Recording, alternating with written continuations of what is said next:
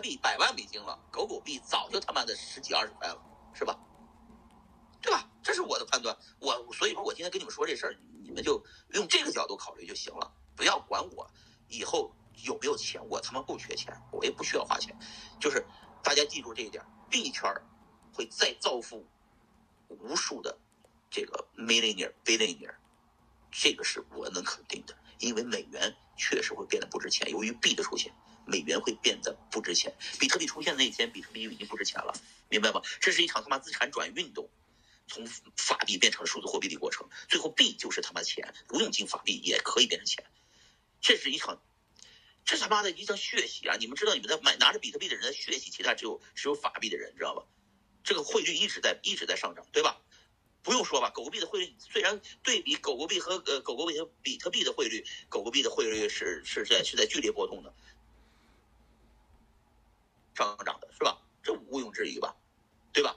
跌他妈的，我跟你说，狗狗币跌到两万就下不去，无数的人在买，为？你们看到了吧？什么人在买？你们这，你们对比一下，狗币是不是现在觉得很便宜？这就是我买狗币的原因，不是因为中国利空出尽啦这么一个原因，就是因为狗史币的上涨造成了狗狗币太便宜了。这个这个话我现在能说得出来，史币涨十倍，狗币一样会涨十倍，明白吗？挺好的，都涨都 OK，明白吗？但是史币有一个最大问题是获利盘太大，上面获利的太大，就是说你再往上面走，就抛盘也挺挺大的，知道吧？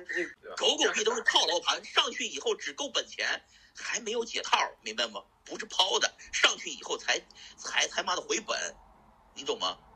懂这个意思了吧？你你站在这个角度，你要看狗币就便宜了，史币。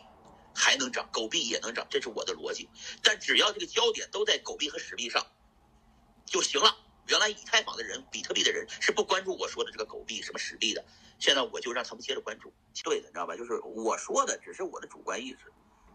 币圈有个最牛逼的特点，就是所有人说的你都不要当成回事儿。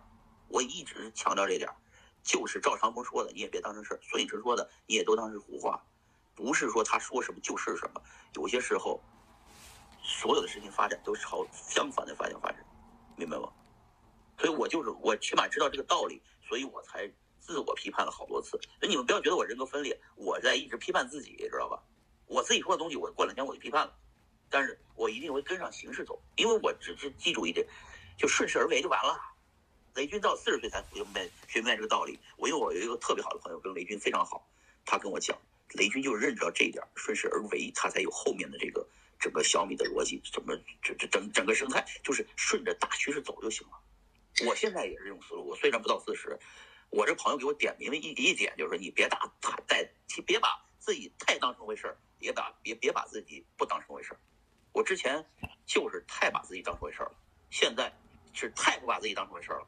所以呢，就我就一直在在这里面找我自己的 balance，是吧？这找我自己的平衡，我的平衡也不一定适合你，知道吧？对吧？你们你们找自己的平衡，我找我的平衡，大家找自己的那个真正的平衡点就行了。等我平衡的不只要平衡我自己，我平衡我的家庭，平衡孩子们，还有父母，还有老婆，甚至朋友圈儿。跟着我朋友炒，跟着我炒币的人，确实很多挣了钱了。因为我知道一点，什么时候跑？我只是告诉你，现在不是跑的时候啊！我反正不会跑，我会认为这才刚刚开始。如果用长线投资思路来说，短期不炒了，我就持币等着了，持币观望。就是我以后会该干嘛干嘛，明白了吗？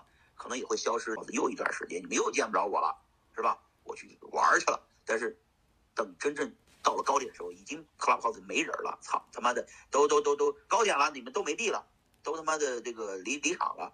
那时候我又很有可能回来给你们说，兄弟我还在，就这么回事儿。所以你你我说的都是错的，你别信啊。